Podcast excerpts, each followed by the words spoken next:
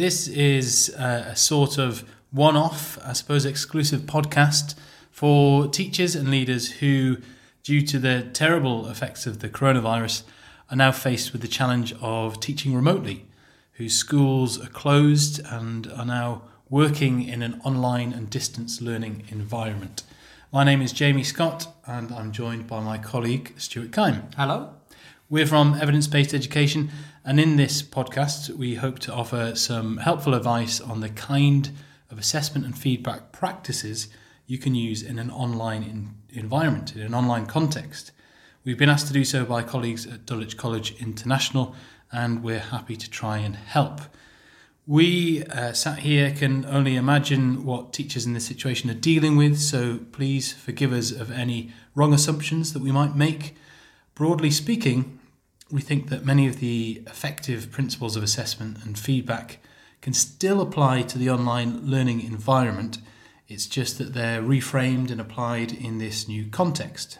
So, notwithstanding the personal and professional stress of, of the situation and having to uh, adapt to it, there may be an opportunity here to put effective and efficient practices to work as human beings, when we're face to face with someone, we tend to rely on non-verbal cues to express intention or to gauge if our meaning has been understood.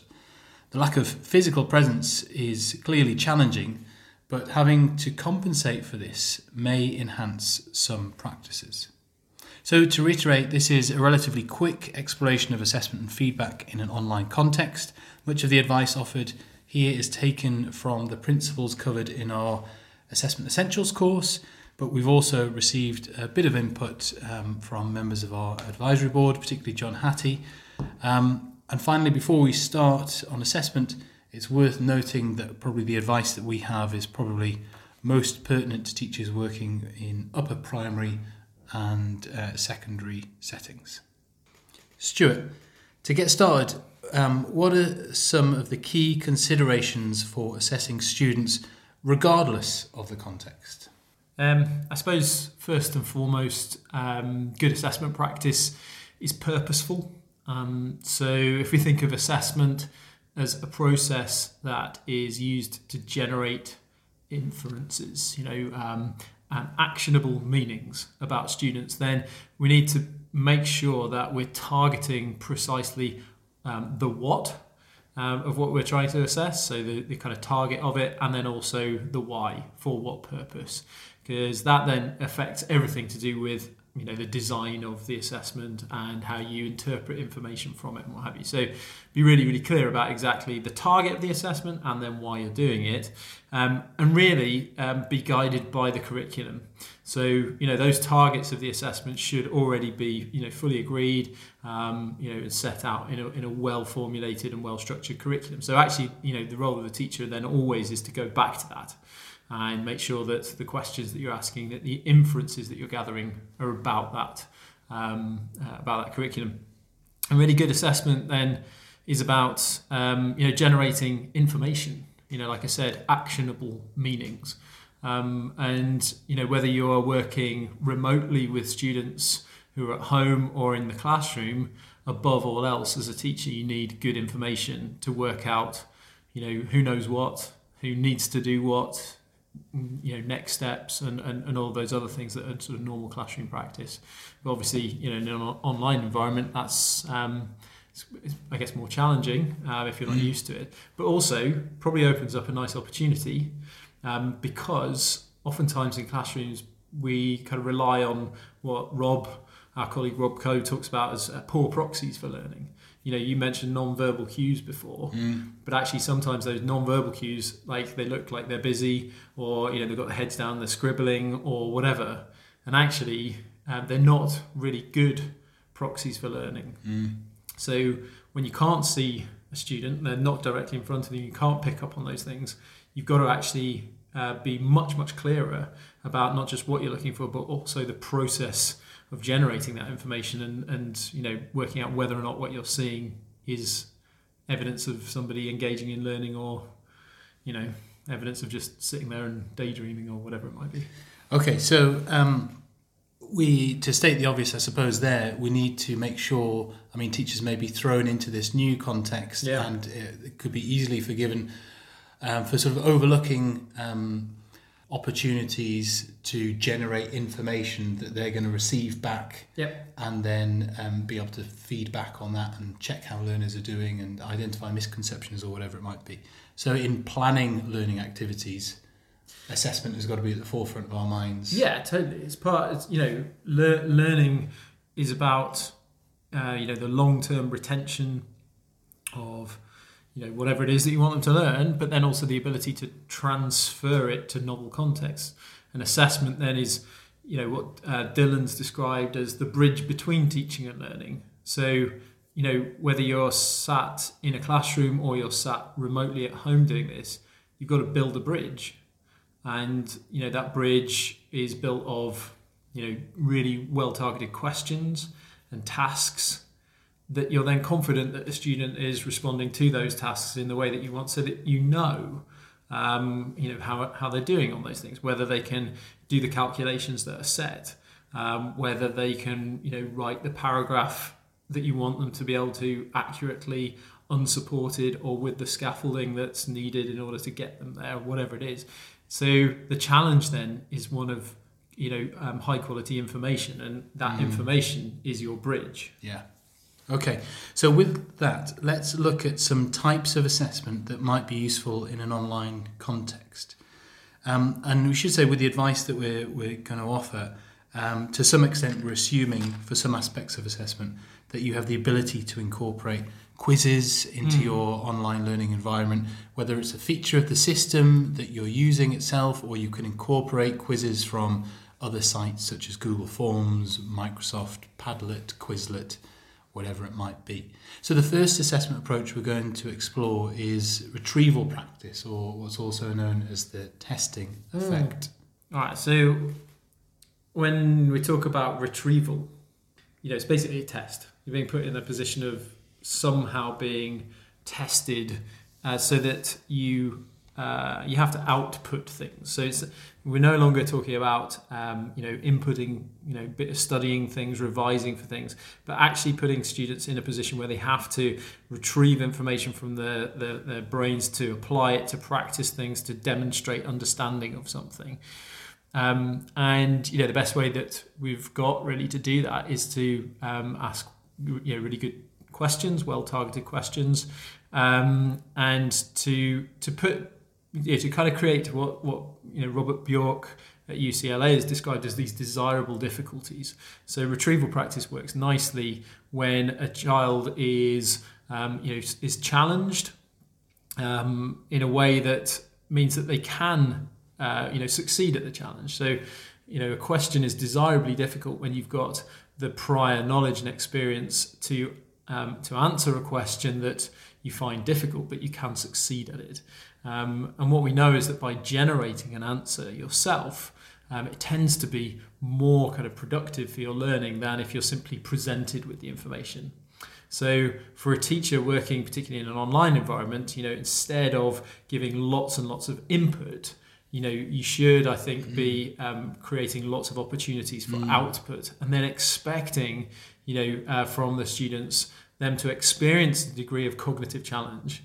Um, and obviously then, you know, the, the, the issue for a, a teacher, I suppose, is how you manage that moment when the child Okay. is finding that difficulty, kind of getting them through that. So, this is a learning strategy where the focus is getting information out, and by retrieving and outputting that information, the memory for that information is strengthened. So, this might be a good time to check students' knowledge of things you've taught two months ago, four Yeah. months ago, six months ago.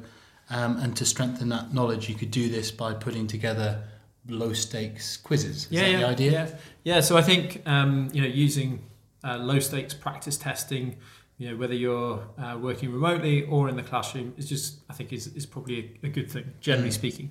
Um, but you know there are caveats to that.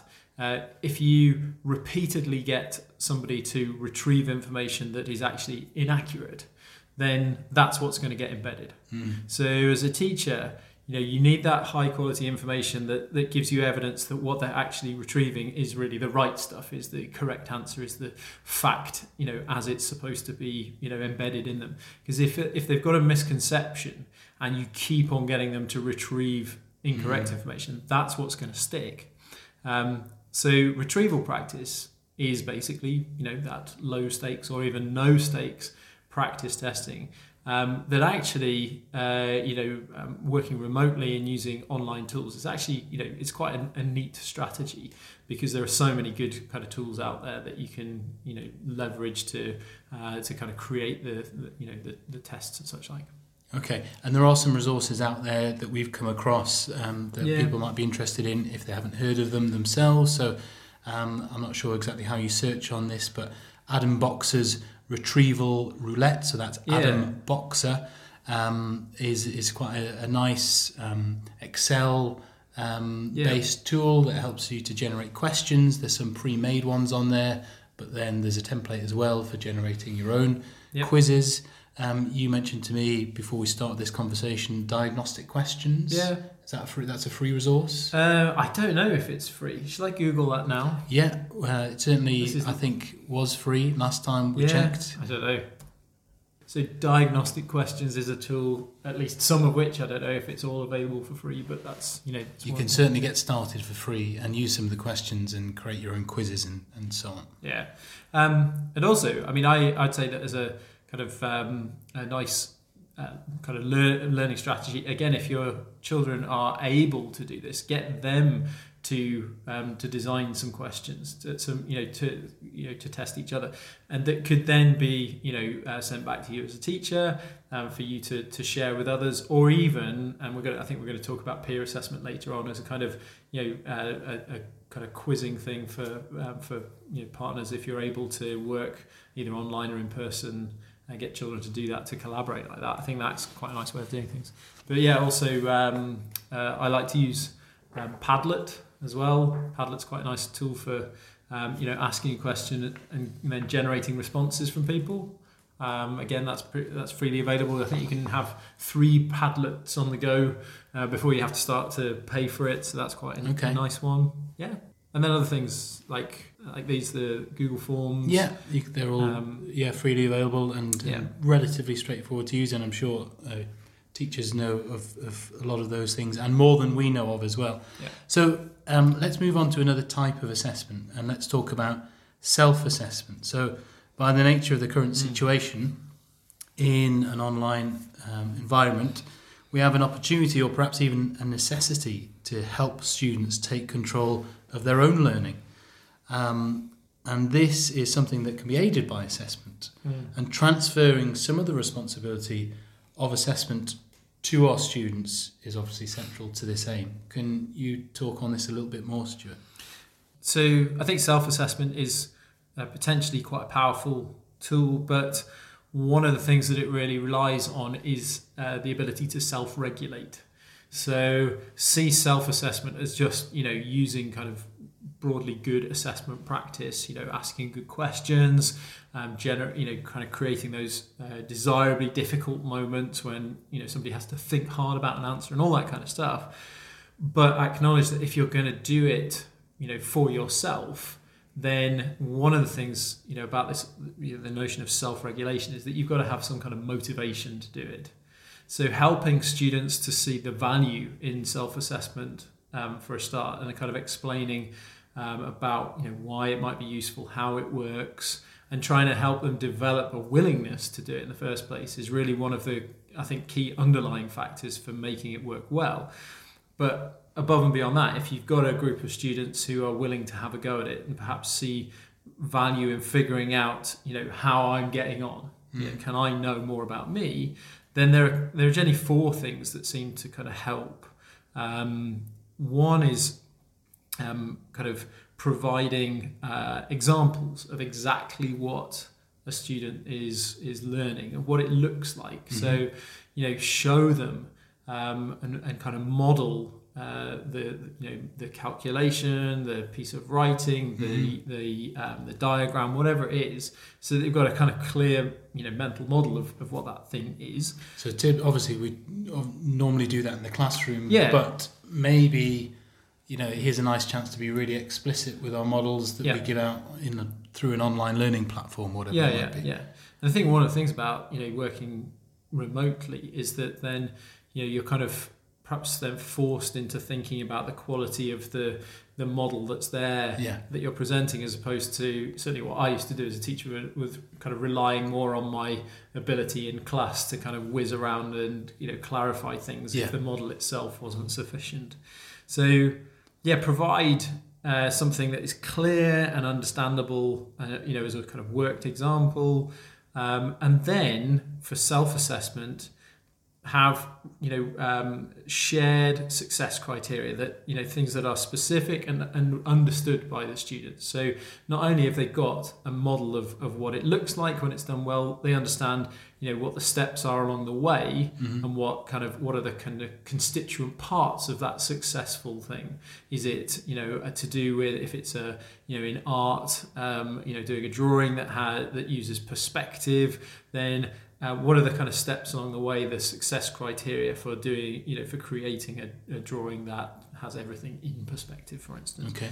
Um, and make that really explicit. But then, and this is where it gets kind of challenging, I guess, um, if you're working remotely, to, to ensure that there are opportunities for students to engage in identifying in their own work. So they Mm. review it and then think, okay, can I apply those success criteria to figure out where I am succeeding and where I'm not and where I need to continue my own work. So again, this is one of those kind of desirably difficult things that is totally manageable for somebody who's got the motivation, who understands the success criteria, and then is put in a position where they can review their own stuff and figure out, you know, what's going well and what's not.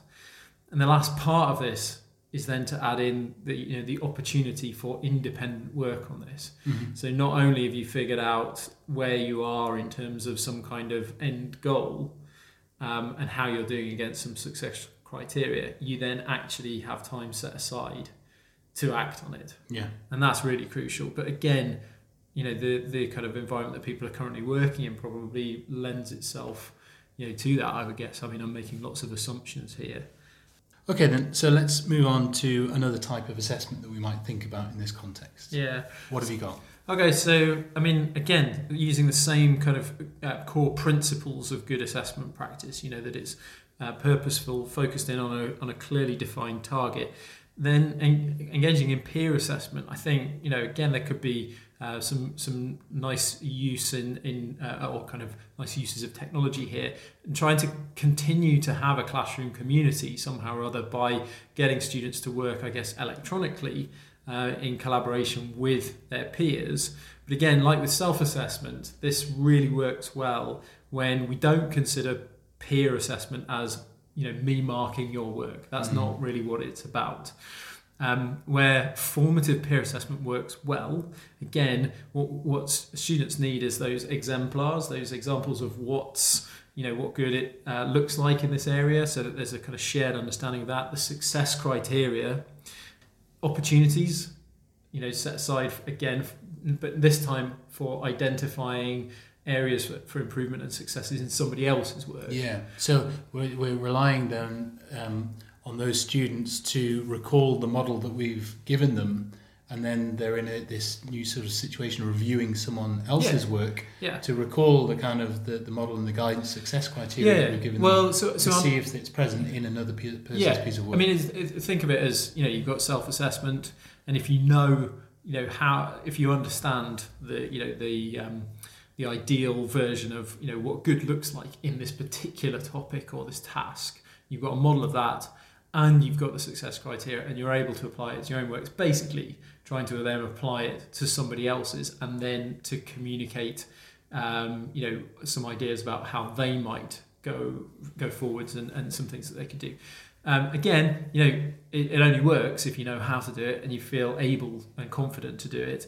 Um, but it might be quite a, a neat way of kind of continuing to create that sort of classroom uh, yeah, community sense of the classroom. and yeah. supporting other, other um, peers outside of the, the normal kind of classroom environment. Okay, so the last bit on on assessment, um, and I'm not sure how this works in an online situation, but in any sequence of learning, hinge questions, Yep. you know, are pretty crucial to identifying whether students are ready to move on. Are we able to use what Dylan Wiliam calls as hinge questions in an online context? Do we think? Well, I, I, I think so. I mean, I think let's take away the title hinge question and say what what are we actually doing, um, and, and you know and why are we doing it? And all a hinge question does is it tries to um, identify an important kind of moment in a sequence of learning when we need to know whether whether children are ready to move on, and that you know that's why it's referred to as this hinge point. So if you've got some way of um, you know setting a task, gathering evidence for you as a teacher that you can feel confident that you know children have, have you know mastered a particular concept or aspect of, of a concept, then I would say you know whether you use hinge questions or or you know some other technique, that's the crucial bit. It's providing evidence for you and confidence that they're ready to move on to something else hinge questions i think then if you if you go down the route of um, you know um, identifying you know where that hinge point is asking a question that is maybe like a multiple choice question that can be quite useful. Um, and then figuring out exactly well what do you do um, if a child can't answer that? So what's the next step? So having a clear plan for um, what what um, individuals and groups do if they answer correctly, if they don't answer correctly. And I think the neat thing about using multiple choice questions is if you build the um, the options. Say if you've got three options for your question, one of those is right. The other two, ideally, are wrong, but for different reasons. So that then, if if I pick option B and that's wrong, well, you know as a teacher it's wrong because there's a certain thing that I haven't understood. Okay. Whereas if I pick option C, I've got it wrong, but I've because I've misunderstood something else. And so as a teacher, then you know, okay, well that hinge doesn't open, but I kind of know why it doesn't open. So I've got an idea of what I need to get you Yeah. focused on next.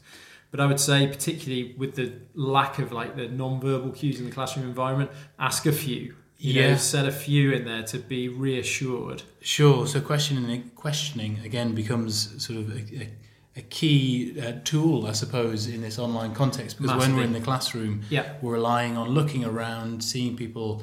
I don't know. Maybe they're poor proxies, but you know, Yeah, we take yeah, these cues yeah. of smiling, nodding, or people saying, "I don't get it." And you can look up or whatever over at somebody's work and see what they're doing and all that kind of stuff. Well, when that's gone, you know, and, and there are online tools that you can use to see people's work, fine. But where when those those the things that we normally rely on as classroom teachers, where those go, I would say one of your your biggest assets is you know really um, you know well focused questions asked regularly so that you're one you're engaging in kids actually thinking of answers to them but you yourself are getting information that increases the degree of certainty that you've that you have that they're actually getting this stuff and that it's sticking Okay.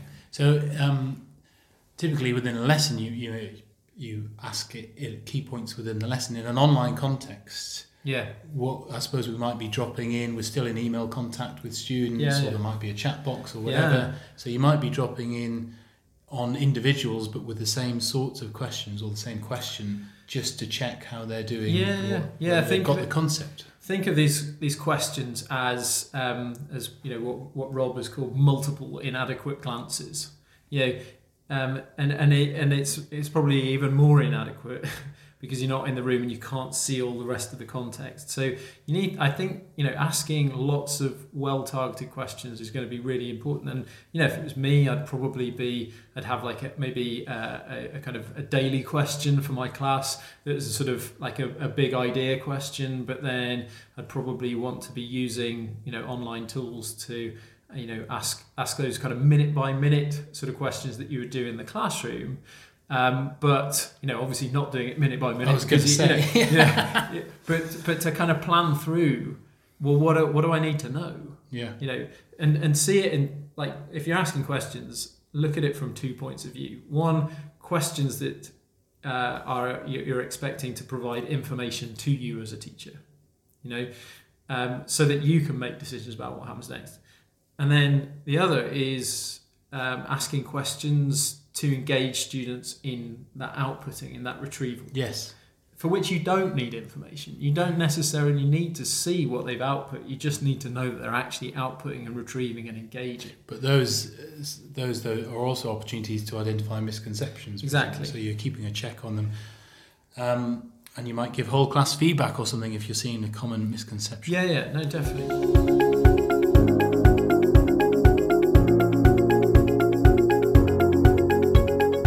Okay, we're going to move on to feedback now. Let's just, because it's a good place to start, just sort of remind ourselves on a definition of feedback. Okay, so um, let's think of feedback as um, information for a start, um, and it's information about the performance on a task that somebody has, has engaged in. And, and the reason for generating that information is with this kind of eventual aim of, of improving students' learning. Okay, and we've kind of touched on it already with assessment. There are two sort of key ingredients, aren't there? There's, yeah, yeah. There's the quality information Yep. that the provider of the feedback needs to act on. Yeah. So that's the assessment that we're planning into activities.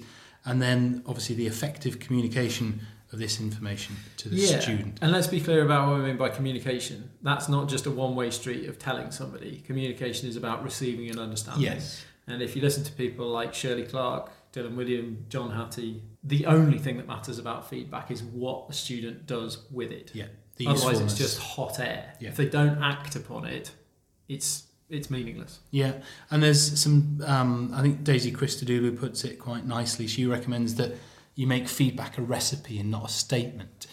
Um, and you know, quite often we we see examples. Hopefully, not so much anymore, but we see examples of feedback as a statement, Mhm. which is a bit of a common pitfall.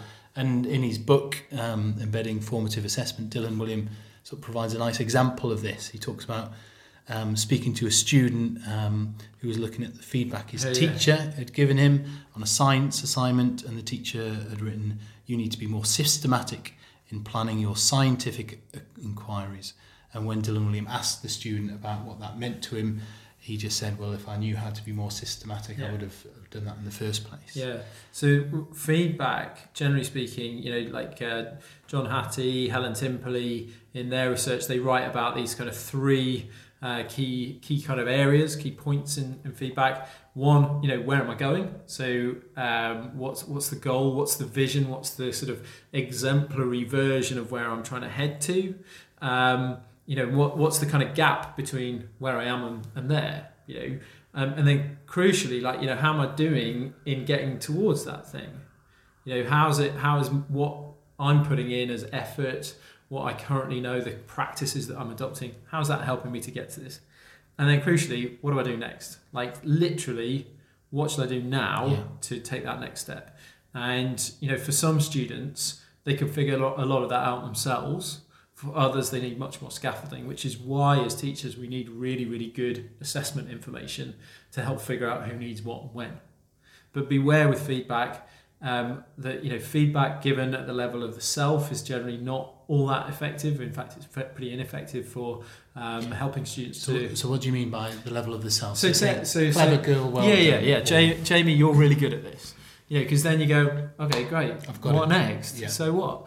So while we want to be encouraging and supportive and create that kind of supportive environment for learning, you know, feedback that's at the level of the task. So about the thing that you did, uh, the the kind of uh, the performance of that task, so the way that you did it, how you engaged, how you started, how you finished, all the rest of it, and then feedback on your self regulation, how you stuck at things or didn't Okay. when stuff got hard, so that then you've got a little bit of information about the thing itself, how to do the thing, and how to manage yourself as you do this thing. Um, I'd say though, you know, feedback that's around those things is really useful. Yeah, okay. So, well, um, I'm just going to try something out here, and what I might do is, is play um, a clip actually of um, a chap called Harry Fletcher Wood um, talking um, about how feedback is received by students, and this is from um, our Assessment Essentials course. Argument that students often dislike feedback because they see it as criticism. So they think that they are getting this feedback not because we're trying to help them, but because I don't know, we, we enjoy picking on them, or you know, uh, we like going home in the evening and, and to pick out the mistakes that they made. And a really interesting study that has uh, tested this and, and, tried to get over it uh, was, was conducted in America, and they asked teachers to mark as they normally would, and then separately to write on a series of post-it notes either a, a bland message or a message that said, "I'm giving you this feedback because I, ha- I have high expectations, and I think you can meet them." And then the researchers stuck these post-its on on random students' work, or on students' work at random. And what they, they did a series of experiments, and, and what they found was students who have these post-its were more likely to choose to resubmit their uh, work, so to, to, edit it, to improve it, to submit it again. They found that when students resubmitted, uh, it, uh, they, they got higher grades, and they found that subsequently students said they trusted the, the school more as an institution. They, they, they, they, built trust with them. So it, it sounds really obvious, and we definitely do it sometimes. But I think any time we can re- reiterate these two points, I'm giving you this feedback because I expect everyone in the class to do brilliantly, and because I know that you can do brilliantly if you just do X, Y, and Z. I think that that helps encourage students to use the feedback. So that's Harry Fletcher Wood there, the author of uh, Responsive Teaching, talking about feedback. And clearly, we can't use post it notes as he was describing there in an online learning environment, but the, the, the comments uh, that we can make still apply. Also, um, we have the input of Shirley Clarke, um, who's written a book on feedback with John Hattie, and she has some views here on planning learning objectives for purposeful feedback? Learning intentions or learning objectives, same thing, is the starting point for planning lessons and also for students to have any chance of actually meeting our expectations. Every learner needs to know what it is they're actually learning. I mean, that's that's a fundamental start, and it's amazing to think that several decades ago, children were never told learning intentions. Um, they had to try to guess why on earth they were being asked to paint a rainbow, for instance. And without clear understanding of what you're learning, you often are not sure about what to do. You don't know how you're going to be judged. It's, um, as I said, a fundamental starting point. Now, Royce Sadler was somebody who first talked about closing the gap. And in many ways, his description of closing the gap is actually the heart of formative assessment because it starts with the first, it's just three deceptively simple conditions. In order to learn and to close the gap between current and, and you know, uh, future performance, you have to first possess a concept of the goal. Possess a concept is interesting. It doesn't just say possess, uh, just know the goal, possess a concept of. So that's why you not only need to know the learning intention, what you're learning, you also need to know to have a concept of it. You need to know how, how that learning intention breaks down, which is where success criteria come in. An actual breakdown of, well, what does it mean to do this? What do you have to do first? What do you have to do next? Or what are all the possible ingredients to be able to achieve this learning intention? And also, possessing a concept means you in the best possible scenario, you see examples of what good ones look like and maybe what bad ones also look like. So that instead of you getting some kind of mystery recipe and you have no idea what the finished cake is supposed to look like, you actually have analyzed with the teacher examples of good ones. I always say to teachers imagine if when you were at university, um, in seminar groups, you'd been given two uh, and analysed together two examples of really excellent essays, assignments from last year, and one that was kind of average. And together had analysed what made those good and what had made the other one not so good. And I think every every person would get distinction. Because it's, it's that kind of analysis that just makes it completely real and obvious and clear. So that's going beyond just knowing the success criteria. It's actually saying, what actually does it look like? So we've um, played a couple of clips there um, of audio that we already had, but specifically for this little chat of ours, you contacted um, one of our advisory board members, uh, John Hattie. What advice did he have? What was his kind of um, clear steer on it? So John replied very quickly to my uh, my request for a bit of assistance on this, and one of the things that he said that I think is really useful is, as he put it, the, the most powerful feedback is, is feedback that's that's received, it's understood, and is used in a kind of where to next format. So it's you know not just um, you know a teacher say, you know giving some comments and what have you, but really directing on what happens next, and that the student then understands that. So that's the, the kind of key element there. And as he puts it, you know. Uh, there's everything's right about you know comments and corrections and content and all that kind of stuff but always aim to add where the student could you know best next move in terms of what they should think about what they should study what they should learn and then maybe what we as a teacher should you know reteach and what have you. So it's always about some kind of you know ideal kind of um, state in the future moving from here and it's then giving a clear understanding of that of where that next step is. And i think you know if we kind of consistently come back to that in feedback you know that's always going to be about either the task itself or about how you go about the task how you manage your your time and your efforts and things like that in in doing the task but above all else it's got to be understood and then used if it's not acted upon mm-hmm. then even the greatest next steps feedback um, is just hot air. Okay, Stuart, can we try and just quickly bring uh, what we're talking about to life and look at some effective and less effective mm. versions of comments we could yeah. um, put on someone's work? I don't know, let's say it's um, some writing about history. Mm-hmm.